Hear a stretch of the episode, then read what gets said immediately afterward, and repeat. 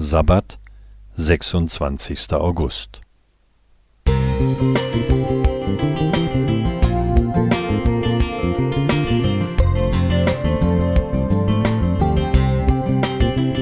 Ein kleiner Lichtblick für den Tag.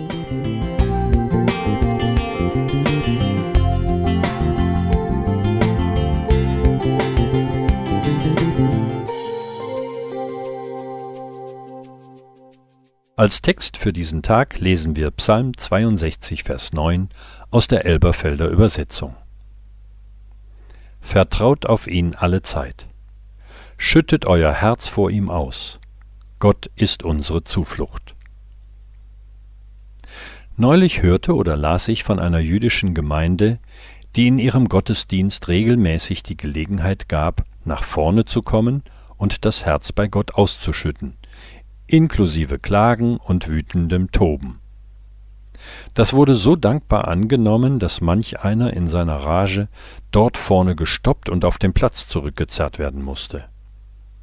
Im Judentum hat die Klage vor Gott eine lange Tradition.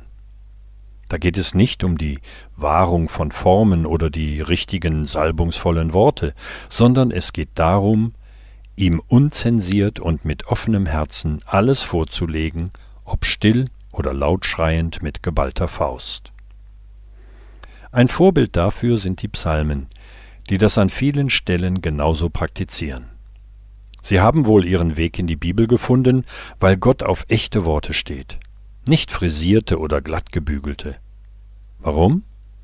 Weil echte Worte voller Emotionen oder Enttäuschungen immer ein Anzeichen sind, dass man sich innerhalb der Beziehung bewegt und diese eben nicht verlässt. Das ist etwas ganz anderes als das Ich bin fertig mit Gott, das ich immer mal wieder in der Seelsorge höre. Ich möchte dann gerne fragen, bist du sicher, dass du fertig bist? Hast du schon gewütet vor deinem Gott, geklagt und lamentiert? Es wäre nicht immer die seelsorgerlich angemessene Antwort, weshalb ich sie auch meist nur denke. Wie Jakob am Jabok eine ganze Nacht mit Gott rang, so ringen die Psalmisten immer wieder mit ihrem Gott. Dieses Ringen ist aber, so unser Text, eine Zuflucht. Mit anderen Worten, da ist das Grundvertrauen vorhanden, dass ich das darf, dass Gott es hört, dass ich dafür nicht bestraft werde. Und dann eben auch, dass das in eine tiefe Geborgenheit eingebettet ist, ob das Resultat nun ist, sich zu ergeben oder erhört zu werden. Die Tatsache, dass wir das so wenig machen, mag viele Gründe haben. Uns geht es gut. Das wäre das Beste. Wir sind mit einer pietistischen Frömmigkeit aufgewachsen. Sei stille vor Gott. Wir halten Gott für emotionsresistent. Das wäre das Schlimmste. Übrigens, um dem Ganzen die Note des Schicksalsschlags zu nehmen, man darf Gott auch sein Herz ausschütten, wenn es einem gerade rundum gut geht.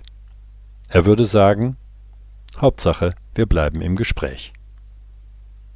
Dennis Meyer Musik